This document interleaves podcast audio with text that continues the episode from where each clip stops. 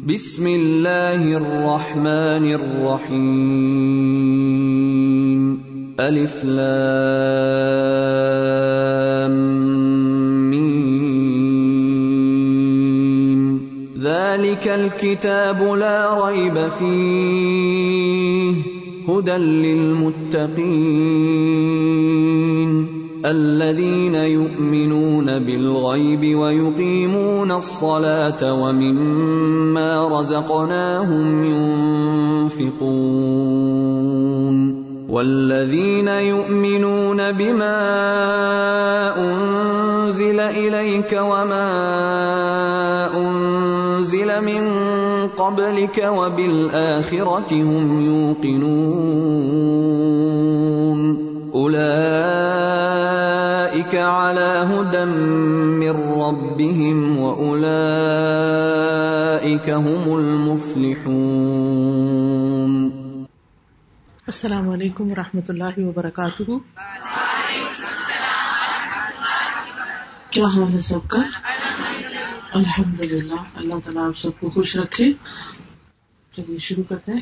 نحمد و نسلی علی رسول الکریم، اما بعد۔ فاعوذ باللہ من الشیطان الرجیم، بسم اللہ الرحمن الرحیم، رب شرح لی صدری ویسر لی امری وحلل اقدتم من لسانی یفقہ قولی۔ اللہ سبحانہ و تعالیٰ کا بہت زیادہ احسان اور شکر ہے ہم پر، جس نے ہمیں مسلمان بنایا اور ہمیں اس بات کی سمجھ دی کہ ہم اللہ کے بندے ہیں، انسانوں کے بندے نہیں۔ اللہ ہی ہمارا رب ہے۔ اسی نے ہمیں پیدا کیا ہے۔ وہی ہمیں رزق دینے والا ہے۔ مرنے کے بعد ہم نے اسی کے حضور حاضر ہونا ہے۔ اور جب ہم اس سے ملاقات کریں گے تو وہ ہم سے یہ پوچھے گا کہ ہم نے کیا کیا۔ دنیا میں کیا کر کے آئے وہ یہ نہیں پوچھے گا کہ تم نے کتنا کمایا۔ تمہارا گھر کیسا تھا؟ تمہارے بچے قابل کتنے تھے؟ نہیں، وہ ہم سے پوچھے گا کہ تم کتنے اچھے انسان تھے۔ اور تمہارا عمل کیا ہے؟ تو ہم سب کو بھی فکر اسی بات کی ہونی چاہیے کہ ہم اپنے اعمال کو درست کریں، اپنے کاموں کو اللہ کی مرضی کے مطابق کریں، اور جو بھی نیک عمل کریں، اسی کی رضا کے لیے اور اسی کی خوشی کے لیے کریں۔ وہاں پر کسی نے بھی کام نہیں آنا، نہ ہی ہمارے ماں باپ ہمارے کام آئیں گے۔ دنیا میں تو یہ ہوتا نا، کوئی دکھ تکلیف ہو تو ماں باپ آ جاتے ہیں۔ لیکن وہاں ایسا نہیں ہوگا۔ اسی طرح نہ ہی وہاں ہمارے بچوں نے کام آنا ہے، نہ بہن بھائیوں نے کام آنا ہے، نہ جو دین کے بزرگ ہیں انہوں نے کام آنا ہے۔ وہ ہر کوئی جو نیک ہے نا، وہ اپنے لیے نیک ہے۔ وہ اپنی نیکی کر کے کسی اور کو نہیں دے رہا۔ اب آپ قیامت کے دن یہ نہیں کریں گے کہ اللہ جو نمازیں میں نے پڑھی ہیں نا وہ آپ میرے بچے کو دے دیں کہ کوئی یہ نمازی نہیں تھا اور اس کو جہنم میں نہ ڈالے مجھے ڈال دیں۔ کریں گے کوئی ایسا؟ کوئی بھی ایسا نہیں کرے گا۔ تو کون سا بزرگان دین میں سے ایسا ہوگا کہ جو کہے کہ میری نیکیاں ان لوگوں کو دے دیں اور ان کے گناہ میں لے لیتا ہوں؟ کوئی سودا کرے گا ایسا؟ کوئی بھی نہیں کرے گا۔ اس لیے ہم سب کو اپنے اعمال کی فکر کرنی چاہیے۔ آج میں چند اعمال کا ذکر کروں گی جو دیکھنے میں تو بہت چھوٹے ہیں، آسان ہیں، لیکن ان کا اجر بہت بڑا ہے، اجر بڑا ہے۔ تو اس لیے ان اعمال کی آپ نے پابندی کرنی ہے سب سے پہلی چیز، پاک صاف ہونے کے لیے وضو کرنا۔ نماز کے لیے وضو۔ ویسے اگر ہو سکے تو دن میں جتنا بھی وضو رکھ سکے جب کوئی بندہ وضو کرتا ہے، تو نہ صرف یہ کہ اس کے ہاتھ پاؤں دھل جاتے ہیں، منہ دھل جاتا ہے، وہ صاف ہو جاتا ہے، بلکہ اس کے گناہ بھی دھلتے ہیں۔ عثمان بن عفان رضی اللہ عنہ سے مربی ہے کہ رسول اللہ صلی اللہ علیہ وسلم نے فرمایا، جس نے وضو کیا اور خوب اچھی طرح وضو کیا، تو اس کے جسم سے اس کے گناہ نکل جاتے ہیں، حتیٰ کے ناخنوں کے نیچے سے بھی نکل جاتے ہیں۔ تو آپ دیکھیے کتنا بڑا اجر اور ثواب ہے اور کتنا بڑا فائدہ ہے۔ اس لیے جب آپ اگلی دفعہ وضو کریں گے تو شوق سے کریں، اپنے اعضاء مل کے کریں اور یہ سوچیں کہ یہ اوپر سے بھی صاف ہو رہا ہے اور یہ اندر سے بھی صاف ہو رہا ہے۔ باہر بھی صاف ہو رہا ہے اور اندر بھی صاف ہو رہا ہے۔ یہ تو ہے دنیا کا فائدہ۔ قیامت کے دن کیا ہوگا؟ رسول اللہ صلی اللہ علیہ وسلم نے فرمایا، میری امت کے لوگ قیامت کے دن بلائے جائیں گے، جبکہ وضو کے نشانات کی وجہ سے ان کی پیشانیاں اور ہاتھ پاؤں چمک رہے ہوں گے۔ تو جو کوئی تم میں سے اپنی چمک بڑھانا چاہے، اس کو بڑھا لے۔ یعنی قیامت کے دن محمد صلی اللہ علیہ وسلم کی امت جو ہے، اس کی پہچان ہی اس کا وضو ہوگا۔ وضو کی وجہ سے وہ چمک رہے ہوں گے اور سارے لوگوں کے مقابلے میں الگ ہی ہوں گے۔ بالکل ایسے ہی نا جیسے آپ جب کسی کی شادی ہوتی ہے تو دلہن جو ہوتی ہے وہ اس کے کپڑوں پہ گوٹا لگا ہوتا ہے، چمکنے والے اور اس کو میک اپ کیا ہوتا ہے۔ تو دور سے ہی دیکھ کے پہچان جاتے اچھا یہ دلہن ہے۔ وہ یہ تھوڑی کرتا ہے کہ شادی پہ آئے اور اسے کہتے اچھا دلہن کون ہے، مجھے تو پتا ہی نہیں۔ نہیں، اس کے رنگ روپ، اس کے کپڑوں، اس کے چمک دمک کی وجہ سے اس کی خوبصورتی کی وجہ سے ہر کوئی پہچان لیتا ہے۔ اسی طرح جو لوگ دنیا میں وضو کرتے ہیں، وہ قیامت کے دن پہچان لیے جائیں گے اور ان کا رب ان سے راضی ہوگا۔ پھر اسی طرح وضو کرنے کے بعد دعا پڑھنی چاہیے۔ اور وہ جو دعا ہے نبی صلی اللہ علیہ وسلم نے خود سکھا دی ہے۔ بہت ہی آسان دعا ہے۔ اکبا بن عامر سے روایت ہے، وہ کہتے ہیں کہ ہمارے ذمے اونٹ چرانے کا کام تھا۔ ہم دیہاتی لوگ تھے، اونٹ چراتے تھے۔ میری باری آئی تو میں شام کے وقت ان کو چرا کر واپس لایا۔ تو میں رسول اللہ صلی اللہ علیہ وسلم کو دیکھ رہا ہوں کہ آپ کھڑے ہو کر لوگوں کو کچھ بتا رہے ہیں۔ تو میں بھی سننے کے لیے کھڑا ہو گیا۔ مجھے آپ کی یہ بات سننے کو ملی کہ جو بھی مسلمان وضو کرتا ہے اور اچھی طرح وضو کرتا ہے۔ پھر کھڑے ہو کر اپنے دل اور چہرے کی توجہ کے ساتھ دو رکعت نماز پڑھتا ہے تو اس کے لیے جنت واجب ہو جاتی ہے۔ کوئی مشکل کام نہیں، کوئی مشکل نہیں۔ کہتے ہیں، میں نے کہا، کیا خوب بات ہے۔ یہ کتنی اچھی بات ہے جو آپ نے بتائی ہے۔ تو میرے سامنے ایک کہنے والا کہنے لگا، اس سے پہلے والی بات اس سے بھی زیادہ اچھی تھی۔ میں نے دیکھا کہ وہ کون ہے یہ جو کہہ رہے ہیں تو وہ عمر رضی اللہ عنہ تھے۔ انہوں نے کہا، میں نے دیکھا ہے تم ابھی آئے ہو۔ تمہیں نہیں پتا جو پچھلی بات گزر گئی ہے۔ آپ صلی اللہ علیہ وسلم نے اس سے پہلے فرمایا تھا، تم میں سے جو شخص بھی وضو کرے اور اپنے وضو کو پورا کرے یا خوب اچھی طرح وضو کرے یعنی یہ نہیں کہ کچھ حصہ خشک رہ جائے اور کچھ ایسے بس جلدی جلدی، نہیں، اچھی طرح مل کے دھونا چاہیے۔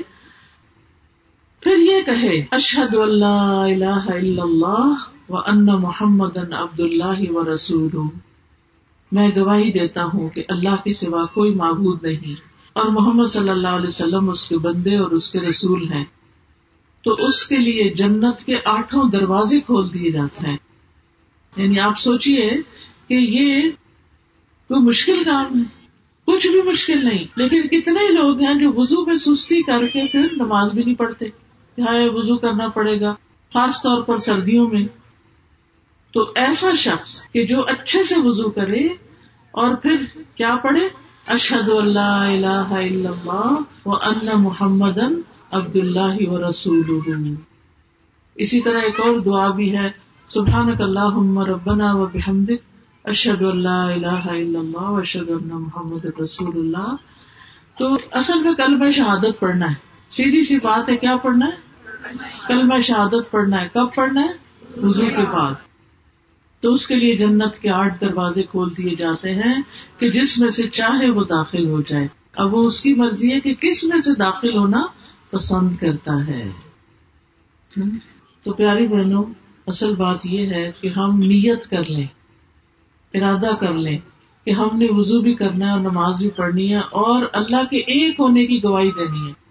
یعنی وہی ہمارا الہ ہے، وہی ہمارا رب ہے، وہی ہمارا معبود ہے، اسی کی عبادت، اسی کے لیے نماز، اسی کے لیے روزہ، اسی کے لیے قربانی، اسی کے لیے ہمارا صدقہ خیرات، اسی کے لیے ہمارے سب کام۔ ہم کسی کے ساتھ بھی جو اچھا کرتے ہیں، وہ سارے کا سارا اللہ کی خاطر کرتے ہیں، کسی پر احسان نہیں چڑھاتے۔ پھر اسی طرح یہ ہے، ایک اور آسان عمل ہے۔ جو ہم اپنے بچوں کو سکھا سکتے ہیں، وہ ہے اذان دینا۔ اذان سکھائے اپنے بچوں کو۔ ابو سعید کہتے ہیں کہ ایک مرتبہ ان سے یعنی اپنے بیٹے سے فرمایا، میں دیکھتا ہوں کہ تم بکریوں اور جنگل سے محبت کرتے ہو۔ تمہیں بکریاں چڑھانے کا شوق ہے اور باہر کھیتوں میں جانے کا شوق ہے۔ ہوتا ہے نا، کچھ بچوں کو اسکول جانے کا شوق ہوتا ہے اور کچھ بچوں کو ڈیرے جانے کا شوق ہوتا ہے۔ ان کو پڑھنے کا شوق نہیں ہوتا۔ تو کہتے ہیں کہ ٹھیک ہے، تم جاؤ، وہی کام کرو۔ اس لیے جب بھی تم اپنی بکریوں یا جنگل میں رہو اور نماز کے لیے اذان دو، تو بلند آواز سے دیا کرو۔ اس لیے کہ مؤذن کی آواز کوئی بھی جن یا انسان یا جو بھی کوئی مخلوق سنے گی، وہ اس کے لیے قیامت کے دن گواہی دے گا۔ یہ بات میں نے رسول اللہ صلی اللہ علیہ وسلم سے سنی تھی۔ یعنی وہ صحابی اپنے بچے کو بتاتے ہیں کہ تمہیں بکریاں چلانے کا شوق ہے تو جنگل میں تم اکیلے ہوتے ہو، کوئی مسجد تو نہیں ہوتی نا؟ یعنی جو لوگ اپنے اپنے کھیتوں میں کام کرتے ہیں اور اپنے آس پاس جاتے ہیں، دور چلے جاتے ہیں، تو پھر وہاں کوئی اذان وغیرہ تو نہیں سنائی دیتی؟ مسجد بھی قریب نہیں ہوتی۔ تو اگر آزان آتی ہو اور انسان بلند آواز سے آزان دے، تو وہ آزان جو ہے، وہ اس کے لیے کیا بن جائے گی؟ قیامت کے دن گوائیاں ہوگی اس بندے کی، ہر مخلوق کہے گی، اس نے ہمیں اللہ کا نام سنایا تھا۔ تو اس لیے عورتیں تو نہیں آزان دیتی، نہ ہم نے خود دینی ہے، لیکن ہم اپنے بچوں کو سکھا سکتے ہیں۔ اگر آپ اسکول ٹیچر ہیں، تو اسکول میں بچوں کے درمیان آزان کا مقابلہ کروائیں۔ آپ دیکھیں اسکولوں میں مختلف طرح کے فنکشن ہوتے رہتے ہیں، اس میں نظموں کے مقابلے، اور اب تو افسوس کے ساتھ کہنا پڑتا ہے کہ گانوں کے مقابلے اور پتہ نہیں کس کس چیز کے کرتے رہتے ہیں، لیکن اللہ کا نام بلند کرنا اذان کیا ہے؟ اللہ اکبر، اللہ سب سے بڑا ہے، اللہ اکبر، اللہ سب سے بڑا ہے۔ تو یہ اتنا بڑا اللہ کا نام بلند کرنا جو ہے، یہ کوئی معمولی بات نہیں ہے۔ لیکن آپ دیکھیں کہ اب بچوں کو اذان بھی پوری نہیں آتی ہوتی۔ اور آیت الکرسی بھی نہیں آتی، اور دعائیں قنوت بھی نہیں آتی۔ تو ہم کس طرح کے مسلمان گھرانے ہیں کہ ہمارے بچوں کو دین کی بنیادی چیز بھی نہ آئے؟ اگر ان کو نہیں آئے گی تو یہ اپنے آگے بچوں کو کیسے سکھائیں گے؟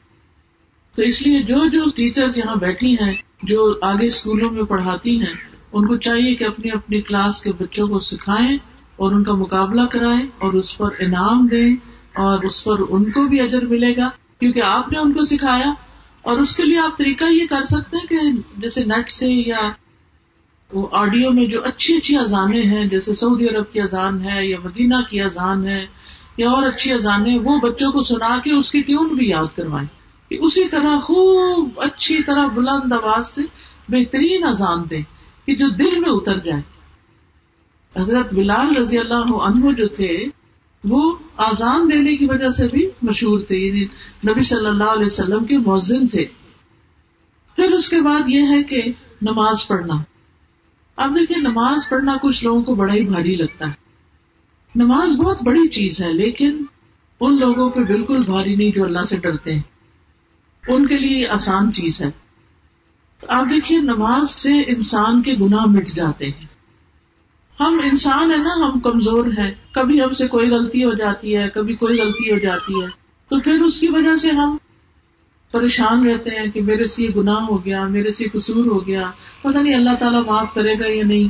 شیطان بھی دل میں بس بسے ڈالتا ہے۔ تو ایسی صورت میں انسان کو کیا کرنا چاہیے؟ نماز پڑھ لینی چاہیے۔ رسول اللہ صلی اللہ علیہ وسلم نے فرمایا، جب صلی اللہ علیہ وسلم آئے نا، تو سب کو کہنا چاہیے کیونکہ اس سے بڑا کوئی بکیل نہیں کہ جو نبی صلی اللہ علیہ وسلم کا نام سنے اور درود نہ پڑے۔ سب کو درود پڑھنا چاہیے، ٹھیک ہے نا؟ ایک دفعہ درود پڑھنے سے کیا فائدہ ہوتا ہے؟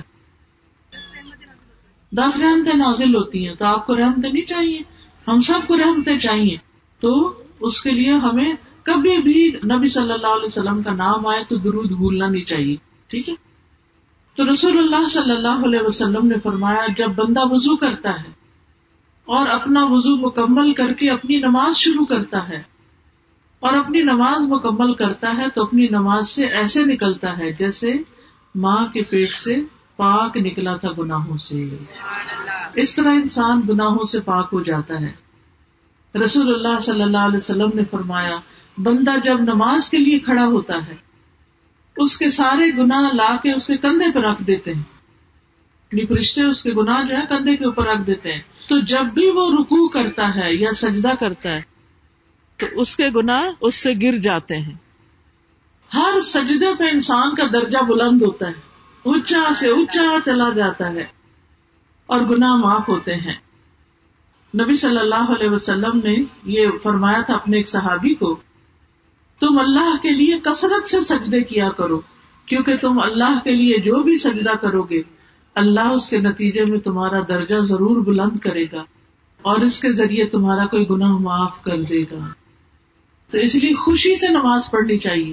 نماز میں سستی نہیں کرنی چاہیے۔ ہمیں نہیں پتا ہماری موت کب آ جائے۔ آج کل آپ دیکھیں کتنے لوگ ہارٹ اٹیک سے فوت ہو جاتے ہیں۔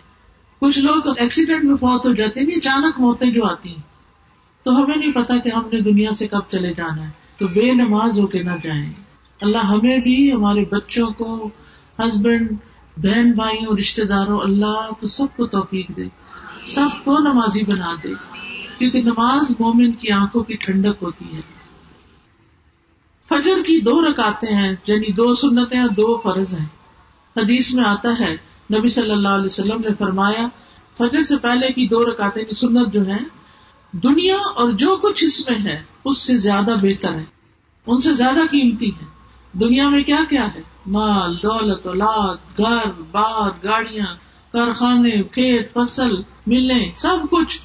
فرمایا، یہ دو رکعتیں ان سب سے بہتر ہیں۔ تو آپ سوچئے کہ ہم ان چیزوں کے لیے کتنی بھاگ دوڑ کرتے ہیں کہ یہ مل جائے، وہ مل جائے، اب یہ مسئلہ حل ہو جائے، اب یہ۔ لیکن دو رکعت اس سے زیادہ قیمتی ہے جو کل قیامت کو آپ کو ان کا بدلہ ملنے والا ہے۔ پھر اسی طرح دن میں جو بارہ سنتیں پوری کرتا ہے، دو سنت فجر کی، چار سنت اور دو سنت ظہر کی، اور دو سنت مغرب کی، دو سنت شاہ کی، اس کے لیے جنت میں گھر بن جاتا ہے۔ پھر اسی طرح چاشت کی دو رکاتے جو ہیں یعنی جو اشراق کی چاشت آپ پڑھتے ہیں، سارے جسم کے جوڑوں کا صدقہ ہر انسان روزانہ جب صبح اٹھتا ہے، تو اس کے اوپر صدقہ واجب ہو چکا ہوتا ہے۔ تو جب انسان یہ دو نفل پڑتا ہے تو اس کا صدقہ ادا ہو جاتا ہے، اس کی گردن آزاد ہو جاتی ہے۔ پھر اسی طرح اگر مرد حضرات جماعت سے نماز پڑھے تو اس پر ان کو ستائیس گنا زیادہ ثواب ملتا ہے مسجد جانے کا۔ اور پھر آپ دیکھیں کہ عورت کے لیے گھر میں نماز پڑھنا زیادہ اجر و ثواب کا باعث ہے۔ اچھا نماز کے بعد ہم فوراً اٹھنے کی کرتے ہیں۔ ادھر سلام پھیرا ادھر فٹافٹ اٹھے۔ وہ بچے نے کچھ کر دیا، وہ ہنڈیا جل گئی، وہ دروازے پہ کوئی آ گیا، یہ فون کی گھنٹی بج گئی۔ ہم پھر ذکر نہیں کرتے۔ تو آپ دیکھیے، جب تک انسان نماز کے بعد مسلح پہ بیٹھتا ہے جائے نماز پہ بیٹھتا ہے، فرشتے اس کے لیے دعا کرتے رہتے ہیں۔ فرشتوں کی دعائیں ملتی ہیں اس کو۔ یہ معمولی چیز ہے۔ آپ لوگوں کی منتیں کرتے ہیں۔ ہمارے لیے دعا کر دیں، ہمارے لیے یہ مسئلہ ہے ہمارا۔ آپ لوگوں کو پابند کرتے ہیں، ہمارے لیے ہمیشہ دعا کرنا، اتنی دعا کرنا، اتنی دعا کرنا، لیکن کس کو یاد رہتا ہے۔ لوگ اپنی بھی بھول جاتے ہیں، ہمارے لیے کیا یاد رکھیں گے؟ تو آپ دیکھیے کہ جب کوئی شخص مسلح پہ بیٹھ کے ذکر ازگار کرتا ہے نماز کے بعد، تو اس کے لیے فرشتے دعا کرتے ہیں۔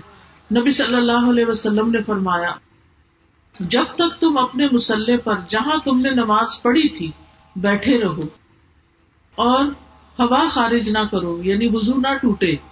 تو فرشتے دعا کرتے رہتے ہیں، کہتے ہیں، اے اللہ، اس کو بخش دے۔ اے اللہ، اس پر رحم فرما۔ تو کتنی بڑی بخش کی بات ہے۔ کتنے بڑے اعزاز کی بات ہے۔ پھر اسی طرح جمعے کا دن جو ہے، وہ بھی خاص دن ہوتا ہے، جس میں جمعہ پڑھا جاتا ہے مردوں کے لیے۔ پھر نماز جنازہ بھی اسی طرح بہت بڑی نیکی کا کام ہے۔ نبی صلی اللہ علیہ وسلم نے فرمایا، جو شخص جنازے میں شریک رہا، یہاں تک کہ نماز جنازہ ادا کر لی گئی، تو اس کے لیے ایک قرآت ہے۔ اور جو جنازے میں شریک رہا، یہاں تک کہ میت کو دفن کر دیا گیا، اس کے لیے دو قرآت ہیں۔ پوچھا گیا، دو قرآت کے کیا مطلب ہے؟ کہ اتنا ثواب ملے گا۔ فرمایا، دو بڑے پہاڑوں کی طرح۔ جو کسی کے جنازے میں جاتا ہے اور پھر یعنی دفن تک شریک رہتا ہے، تو اتنا بڑا اجر اس کو ملتا ہے۔ آپ سوچئے کہ ہمارے لیے کتنے بڑے موقع ہیں نیکیاں کمانے کے، لیکن ہم ان سے محروم رہ جاتے ہیں۔ تو اگر آپ اپنے بچوں کو کہیں گے کہ جاؤ تم بچے، تم بھی جا کے جنازہ پڑھو، تو وہ دیکھیں ایک تو دل نرم ہوتا ہے، دوسرا میت کے لیے دعا ہوتی ہے، اس کی بخش ہوتی ہے۔ آج اگر ہم کسی کے لیے دعا کریں گے تو کل کوئی ہمارے لیے بھی کرے گا۔ دیکھے نا، جو نیکی کرتا ہے، کسی کے ساتھ احسان کرتا ہے، تو اسی کے لیے پھر خیر کے دروازے کھلتے ہیں نا۔ یہ تو نہیں ہو سکتا کہ آپ کسی کے لیے کچھ بھی نہ کریں اور لوگ ہی سب کچھ آپ کے لیے کریں۔ کوئی بھی تعلق جو ہوتا ہے، وہ دو طرفہ ہوتا ہے۔ کر بھلا، ہو بھلا۔ آپ بھلا کریں گے تو آپ کے ساتھ بھلا ہوگا۔ پھر اسی طرح ایک اور آسان نیک کام ہے، وہ ہے مسجد بنانا یا مسجد کی طرف جانا۔ ابو غریرہ رضی اللہ عنہ سے مربی ہے کہ نبی صلی اللہ علیہ وسلم نے فرمایا، سات قسم کے آدمیوں کو اللہ تعالیٰ اس دن اپنے عرش کے سائے میں جگہ عطا کرے گا، جس دن اللہ کے سائے کے سوا کوئی سایہ نہ ہوگا۔ ان میں سے ایک وہ آدمی جس کا دل مسجد میں اٹکا رہے، اس کو مسجد سے محبت ہو۔ یہ محبت آپ اپنے بچوں کے مردوں کے دلوں میں پیدا کریں کہ دیکھیں قیامت کے دن جب سورج سوا نیزے پہ ہوگا، دھوپ ہی دھوپ ہوگی ہر طرف، ایسے لوگ جن کو مسجدوں سے محبت ہے، ان کے اوپر سایہ آ جائے گا۔ آپ کہتے ہیں نا، ہم بچوں کو کہتے ہیں، نماز پڑھو، وہ جاتے نہیں، مسجد نہیں جاتے، نماز نہیں پڑھتے، کیونکہ انہیں اس کا اجر و ثواب نہیں پتا۔ اگر ثواب پتا ہو اور اس پر ایمان بھی ہو، یقین بھی ہو تو پھر کوئی وجہ نہیں کہ وہ نیکی کے کام دوڑ دوڑ کے نہ کرے۔ پھر اسی طرح مسجد جاتے ہوئے ہر قدم پہ ایک گناہ معاف ہوتا ہے۔ ہر قدم پہ نیکی لکھی جاتی ہے۔ چاہے وہ جائیں، چاہے وہ واپس آئیں۔ اسی طرح اگر کوئی مسجد بناتا ہے تو آپ صلی اللہ علیہ وسلم نے فرمایا، جو شخص اللہ کی رضا کے لیے مسجد کی تعمیر کرتا ہے، اللہ اسی طرح کا ایک گھر اس کے لیے جنت میں بنا دیتا ہے۔ جنت کمانے کے لیے مسجدوں کو بنانا، آباد کرنا اور ان کی خوبصورتی اور ان کی صفائی اور ان چیزوں کا انتظام۔ اور مسجدوں کی اصل آبادی جو ہے، وہ ان میں نماز پڑھنے سے ہوتی ہے۔ تو گھر کے مردوں کو مسجد جانے کے لیے انکریج کیا کریں۔ اسی طرح ایک اور عمل ہے اور وہ ہے روزہ رکھنا۔ فرض روزوں کا بھی بڑا ثواب ہے اور نفل روزوں کا بھی بڑا ثواب ہے۔ جس کو ہمت، توفیق ہو صحت ہو، اسے ضرور اس کا اہتمام کرنا چاہیے۔ ابو سعید خدری رضی اللہ عنہ کہتے ہیں کہ میں نے نبی صلی اللہ علیہ وسلم کو فرماتے ہوئے سنا، جو شخص اللہ کی راہ میں ایک دن کا روزہ رکھے گا، اللہ اس کے چہرے کو دوزخ کی آگ سے ستر سال کے فاصلے پہ دور کر، اتنا دور کر دے گا اللہ تعالیٰ آگ کو اس سے یعنی آگ اس کے چہرے کو نہیں لگ سکے گی۔ اللہ کی خاطر روزہ رکھنا۔ پھر اسی طرح ہر مہینے کے تین روزے، ساری عمر کے روزوں کے برابر اجر ہے۔ ہر مہینے تین روزے انسان رکھ لے۔ اور یہ تین روزے خاص طور پر تیرہ، چودہ اور پندرہ چاند کی تاریخیں جو ہوتی ہیں، ان میں رکھنا زیادہ اجر کی بات ہے۔ پھر ارفا کے دن روزہ رکھنا دو سال کے گناہوں کی معافی کا ذریعہ بنتا ہے۔ پھر اسی طرح ایک اور نیک عمل ہے، صدقہ خیرات کرنا۔ صدقہ خیرات جو ہے، ایک چیز کو اللہ کے راستے میں خرچ کرتا ہے تو اس کا دس گنا سے لے کے سات سو گنا تک اجر ملتا ہے۔ رسول اللہ صلی اللہ علیہ وسلم نے فرمایا، جس نے اللہ کی راہ میں کوئی چیز خرچ کی، اور اللہ کی راہ میں کرنے کا مطلب یہ کہ اللہ کے دین کے لیے خرچ کی، اس کا اجر سات سو گنا لکھا جاتا ہے۔ یعنی جیسے ابھی مسجد بنانے کی بات تھی، یا کوئی عمر حج پہ جا رہا ہے، اس کو دینا، یا پھر کوئی مدرسہ بنوانا، مدرسے میں تعلیم کا انتظام کرنا، جو بچے آ رہے ہیں ان کی کتابوں کا انتظام کرنا یا پھر ٹرانسپورٹ کا انتظام کرنا، یہ سب فی سبیل اللہ میں صدقہ خیرات ہے۔ پھر اسی طرح صدقہ کرنے سے فرشتوں کی دعائیں ملتی ہیں۔ اللہ کے راستے میں ایک جوڑا خرچ کرنے سے یعنی دو چیزیں، مثلا پانی کی دو بوتلیں، کپڑے کے دو جوڑے، اس طرح کر کے دو دو چیزیں خرچ کرنے سے ثواب کتنا ہوتا ہے؟ رسول اللہ صلی اللہ علیہ وسلم نے فرمایا، جس نے اللہ کی راہ میں ایک جوڑا خرچ کیا اس کو جنت کے ہر دروازے سے خزانچی بلائیں گے، ادھر آؤ ادھر آؤ۔ یعنی کتنی اجر و ثواب کی بات ہے کہ انسان دنیا میں اس کے پاس کتنی چیزیں ہوتی ہیں۔ تو بازو کہتے ہوتا نا، ایک ہم رکھ لیتے ہیں، ایک دے دیتے ہیں۔ تب نہ دوسرے کا کچھ بنا، نہ اپنا کچھ بنا۔ تو اس میں مثلاً صرف قمیص دینے کی بجائے یا کہ صرف شلوار دینے کی بجائے قمیص، شلوار کا جوڑا بنا کے دیں یا ایک بکری مثلاً ایک نر بکری، ایک مادہ بکری ہے، تو ایک بکری دینے کی بجائے دو بکریاں دیں، دو مرغیاں دیں، ایک مرغا، ایک مرغی، تو اس سے کیا فائدہ ہوگا؟ وہ اور زیادہ ان کے آگے چیزیں بڑھتی جائیں گی اور ان کو زیادہ فائدہ ہوگا۔ اگر ایک جوڑا بکری کا دیں گے تو ان کے بچے پیدا ہوں گے تو ان کے غریبوں کا کچھ بن جائے گا۔ لیکن دیتے ہوئے احسان نہیں جتانا چاہیے، دکھاوا نہیں کرنا چاہیے۔ دیتے ہوئے دائیں ہاتھ سے بندہ دے تو بائیں کو پتا نہ ہو، چھپا کے دینا چاہیے۔ صرف اللہ کی خاطر۔ یا اللہ، میں نے تیرے لیے دیا ہے۔ مجھے کسی انسان سے کچھ نہیں لینا دینا۔ میں نے صرف تجھ سے اس کا اجر لینا ہے۔ آپ دیکھیں کہ اللہ کے خزانے کتنے بڑے پھر جو اجر وہ دے گا، وہ کوئی اور دے ہی نہیں سکتا۔ حدیث میں آتا ہے کہ اللہ کے دونوں ہاتھ بھرے ہوئے ہیں اور جب سے زمین و آسمان بنے، وہ خرچ کر رہا ہے اور اس میں رتی برابر بھی کمی نہیں ہوئی۔ وہ دے سکتا ہے۔ پھر ایک اور عمل یہ ہے، ہر وقت ذکر کرنا اللہ کا، ذکر اذکار کرنا۔ دیکھیں، یہ چھوٹی چھوٹی نیکیاں ہیں، جن کے کرنے میں کچھ مشکل نہیں ہوتی، لیکن انسان اپنے آخرت کے لیے تیاری کر رہا ہوتا ہے اور وہاں کے لیے اپنے خزانے بھر رہا ہوتا ہے۔ نبی صلی اللہ علیہ وسلم نے فرمایا، دو کلمات ایسے ہیں جو زبان پہ بڑے ہلکے ہیں، میزان میں بڑے بھاری ہیں اور رحمان کو بڑے پیارے ہیں، اور وہ ہے سبحان اللہ و بحمدہ۔ سبحان اللہ العظیم۔ پڑھیے سب۔ سبحان اللہ و سبحان اللہ العظیم۔ پھر پڑھی سبحان اللہ و سبحان اللہ العظیم۔ سبحان اللہ و سبحان اللہ العظیم۔ سبحان اللہ و سبحان اللہ العظیم۔ شابش پھر اسی طرح جنت کا خزانہ ہے۔ لا حول ولا قوت الا باللہ۔ لا حول ولا قوت الا باللہ۔ لا حول ولا قوت الا باللہ۔ اسی طرح ایک بار سبحان اللہ پڑھنے سے اور الحمد للہ پڑھنے سے زمین اور آسمان نیکیوں سے بھر جاتا ہے۔ اس لیے کوئی کام کر رہے ہوں، آپ کھانا پکا رہے ہیں، گھر کی صفائی کر رہے ہیں، کپڑے دھو رہے زبان تو خالی ہے نا۔ تو آپ پڑھتے رہے سبحان اللہ سبحان اللہ سبحان اللہ الحمد للہ الحمد للہ الحمد للہ پڑھتے جائیں پڑھتے جائیں پڑھتے جائیں۔ کیا مشکل ہے؟ کوئی مشکل؟ کیا رکاوٹ ہے؟ کوئی رکاوٹ نہیں۔ ٹھیک ہے نا؟ پھر اسی طرح سو بار سبحان اللہ و بھی کہنے سے سارے گناہ معاف ہو جاتے ہیں۔ ابو حرارہ رضی اللہ عنہ سے روایت ہے کہ رسول اللہ صلی اللہ علیہ وسلم نے فرمایا جو شخص سو بار سبحان اللہ و بحمدہ ہی کہے، اس کے گناہ معاف ہو جائیں گے، اگرچہ سمندر کی جھاگ برابری کیوں نہ ہو۔ پڑھیے، سبحان اللہ و بحمدہ، سبحان اللہ و بحمدہ، سبحان اللہ و بحمدہ، سبحان اللہ و بحمدہ، سبحان اللہ و بحمدہ۔ اسی طرح جو بندہ سو دفعہ یہ کلمہ پڑھے، دن میں لا الہ الا اللہ وحدہ لا شریک لہ۔ لہ الملک و لہ الحمد وہو علا کل شین قدیر۔ تو اس کو دس غلام آزاد کرنے کے برابر ثواب ملے گا۔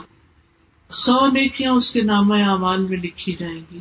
سو برائیاں مٹا دی جائیں گی۔ وہ سارا دن شیطان سے محفوظ رہے گا۔ کوئی شخص اس سے بہتر عمل لے کر نہیں آئے گا۔ ہاں جو اس سے بھی زیادہ اس کو پڑھے، اس کا عمل اور زیادہ۔ ہے پھر ایک بار دروشی پڑھنے سے دس رحمتیں ملتی اور جمعے کے دن خاص طور پر زیادہ درود پڑھنا چاہیے۔ ہر کام شروع کرنے سے پہلے بسم اللہ پڑھنے سے انسان اللہ کی پناہ میں آ جاتا ہے، شیطان سے محفوظ ہو جاتا ہے۔ پھر رات کو سوتے وقت کیا پڑھنا چاہیے؟ تینتیس بار سبحان اللہ، تینتیس بار الحمد للہ چونتیس بار اللہ اکبر۔ آپ کی انشاءاللہ صحت اچھی رہے گی، طاقت رہے گی، تھکاوٹ دن بھر کی اتر جائے گی۔ نیند بھی اچھی آئے گی۔ رات کو جب آنکھ کھلے تو اس وقت بھی پڑھے لا الہ الا اللہ وحدہ لا شریک لہ لہ الملک و لہ الحمد وہو علا کل شین قدیر۔ الحمد للہ وسبحان اللہ ولا الہ الا اللہ واللہ اکبر ولا حول ولا قوة الا باللہ۔ پھر نماز کے بعد تسبیحات پڑھنے سے گناہ معاف ہو جاتے ہیں۔ ہر نماز کے بعد آیت الکرسی پڑھنے سے جنت میں داخلہ ملتا ہے۔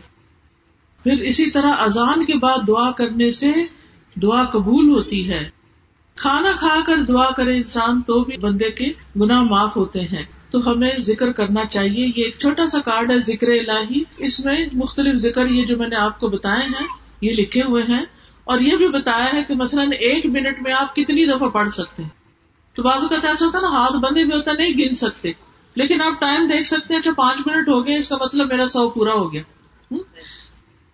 پھر اگر کوئی بیمار ہے، تو پوچھتے ہیں لوگ، بیمار ہے، کیا پڑھے؟ تو اس کے لیے یہ آیات شفا ہے قرآن سے۔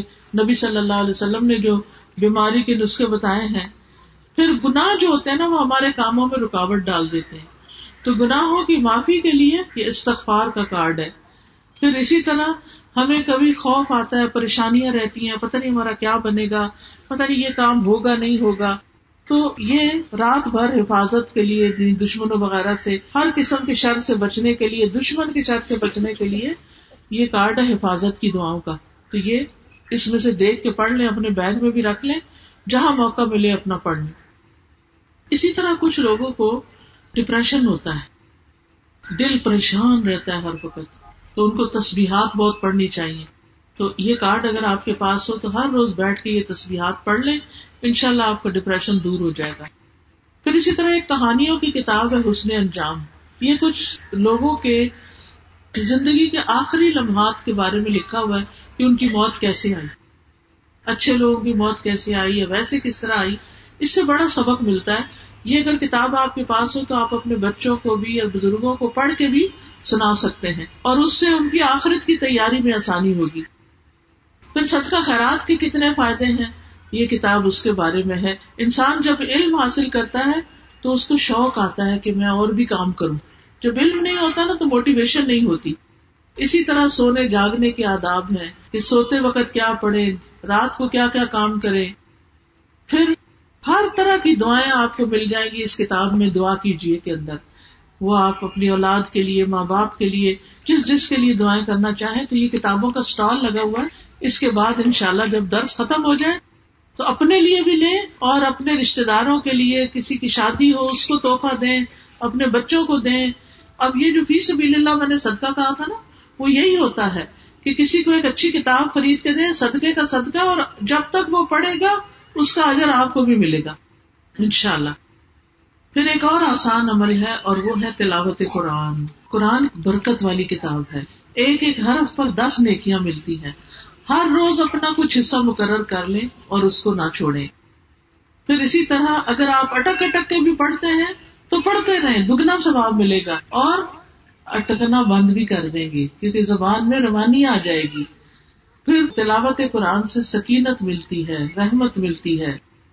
پھر سورت البکرا اگر پڑھے تو شیطان سے نجات کا ذریعہ کچھ لوگوں کو جن، جادو وغیرہ کی شکایت ہو جاتی ہے۔ تو گھروں میں سورت البکرا پڑھا کرے آپ نے فرمایا تم اپنے گھروں کو قبرستان نہ بناؤ، کیونکہ شیطان اس گھر سے بھاگ جاتا ہے، جس گھر میں سورت البکرا کی تلاوت کی جاتی ہے۔ پھر اسی طرح سورت الکافرون پڑھنے سے شرک سے برات لکھی جاتی ہے۔ دس بار سورت الاخلاص پڑھنے سے جنت میں محل بنتا ہے۔ ہم جیسے یہاں سے گھر جا رہے ہیں، گاڑی میں بیٹھے ہوئے، چپ کر کے بیٹھے، نہیں، چپ کر کے نہیں بیٹھے، انگلیوں پہ دس دفعہ گن کے کل اللہ پڑھ لیں۔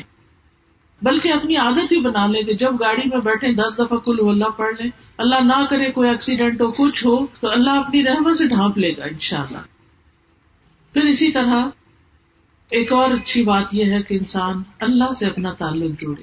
اللہ کو سب کچھ سمجھے۔ سب سے زیادہ اس سے محبت کرے۔ اکیلے میں اللہ سے باتیں کیا کرے۔ اللہ کے سامنے رویا کرے۔ اللہ پر بھروسہ کیا کرے۔ اپنی ساری مشکلات اللہ کے سپرد کیا کرے۔ پھر ایک اور اچھا عمل یہ ہے کہ لوگوں سے حسن سلوک کرے۔ والدین کے ساتھ نیکی کرنے پہ جنت ملتی ہے۔ شوہر کی بات مانے۔ شوہر کے ساتھ حسن سلوک کرے۔ حدیث میں آتا ہے، جو عورت پانچ وقت نماز پڑھے رمضان کے روزے رکھے، اپنی شرمگاہ کی حفاظت کرے اور اپنے شوہر کی اطاعت کرے، اس سے کہا جائے گا کہ وہ جنت کے جس دروازے سے چاہے داخل ہو جائے۔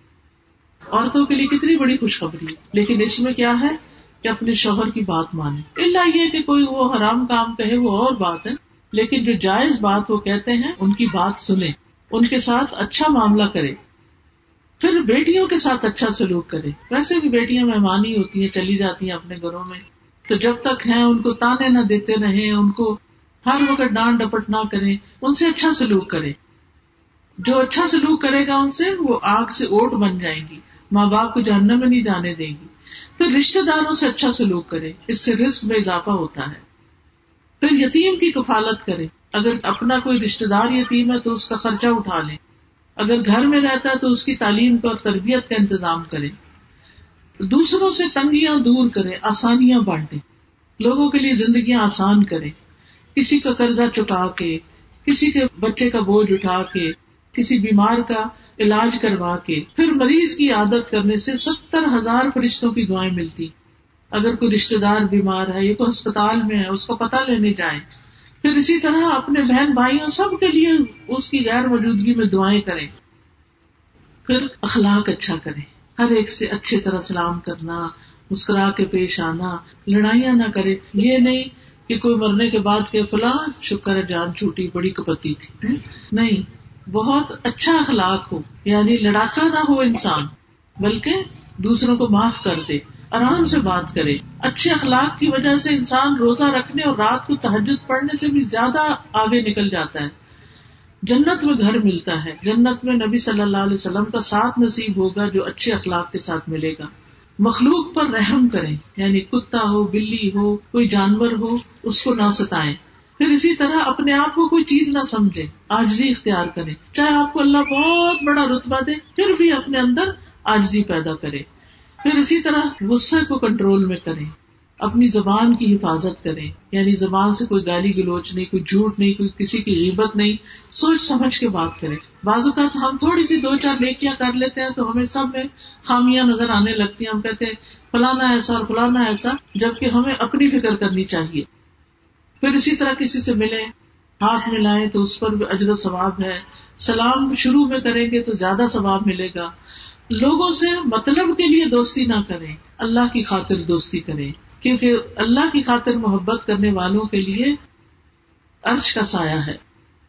بچوں میں انصاف کرے جائیداد جو ہے، اس کو انصاف سے تقسیم کرے بیٹیوں کو اس سے محروم نہ رکھے بیٹوں نے ہمیں جہنم سے نہیں بچانا۔ کوئی شخص ساری زندگی بھی نیک عمل کرے، لیکن اگر وہ وراثت کی تقسیم میں ڈنڈی مارتا ہے، تو اللہ کے یہاں سخت پکڑ ہوگی۔ پھر اسی طرح کوئی تکلیف، دکھ ہو تو اس پر صبر کرے۔ اور پھر جو بھی نیکی کو کوئی موقع ہاتھ آئے، چاہے وہ رستے سے تکلیف دے چیز ہی ہٹانا ہو، علم حاصل کرنے کے لیے نکلنا ہو، تھوڑا عمل ہو، لیکن اس کو مسلسل کرے تو یہ ساری نیکیاں کل آپ کے نام اعمال میں، قبر میں آپ کے ساتھ ہوں گی، جہاں نہ آپ کے بچے ساتھ ہوں گے اور نہ ہی آپ کے رشتے دار ساتھ ہوں گے، اکیلے جانا سب نے جانا ہے نا ہم نے؟ قبرستان دیکھتے ہیں تو خیال نہیں آتا کہ کسی دن ہماری بھی ایسی قبر بنی ہوئی ہوگی اور پتہ نہیں اندر کیا گزرے گی۔ اس قبر کے لیے تیاری کرے اور کسی نے وہاں نہیں آنا۔ خود ہی جانا ہے، اکیلے جانا ہے۔ قبر کیڑوں کا گھر ہے، قبر اندھیرے کا گھر ہے، وحشت کا گھر ہے۔ وہاں امال سے رونقیں ہوں گی۔ نیک امال اپنے ساتھ لے کر جائیں۔ تو ان شاء اللہ اللہ تعالیٰ بہترین مدد کرے گا۔ اللہ تعالیٰ ہمیں عمل کی توفیق عطا فرمائے۔ اور ہم کسی کو بھی تکلیف، پریشانی اور دکھ دینے والے نہ ہوں۔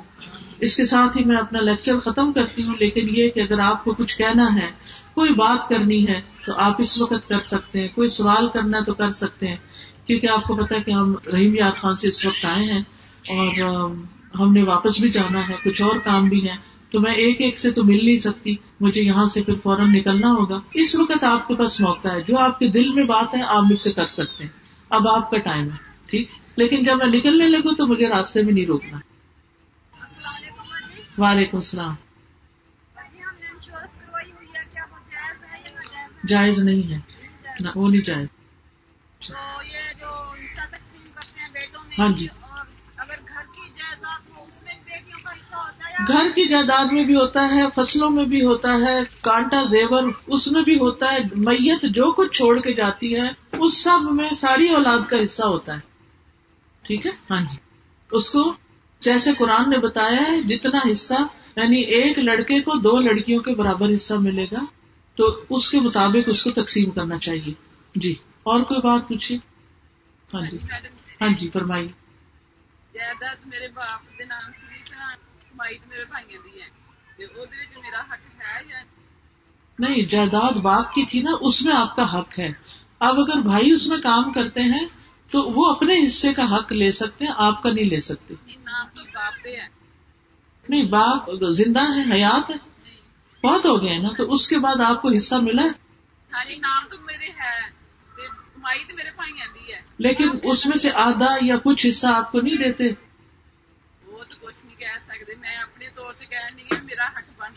بالکل بنتا بالکل۔ چاہے وہ کمائی کرتے نہیں۔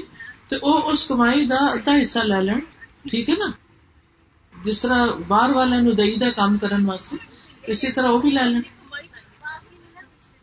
جی۔ بھائیوں کی کمائی کی ہے جائیداد اچھا یعنی باپ نے خود نہیں کمائی تھی بھائیوں نے باپ کو دی تھی دے دی تھی۔ ہاں تو وہ پھر باپ کی ہو گئی نا۔ تو پھر جب وہ تقسیم ہوگی تو اس میں حصہ آئے گا کیونکہ وہ باپ کی ہو گئی تھی۔ لے لیں کیونکہ آپ کا حصہ بنتا ہے۔ کیونکہ انہوں نے کما کے کہا تھا باپ کو یہ آپ کا ہے۔ یہ کہا تھا نا؟ تو باپ کو دے دیا۔ اب جب باپ فوت ہوا، تو پھر وہ اولاد میں تقسیم ہوگی۔ ٹھیک؟ اوکے۔ اور کوئی؟ جی آپ فرمائیے۔ ہاں جی۔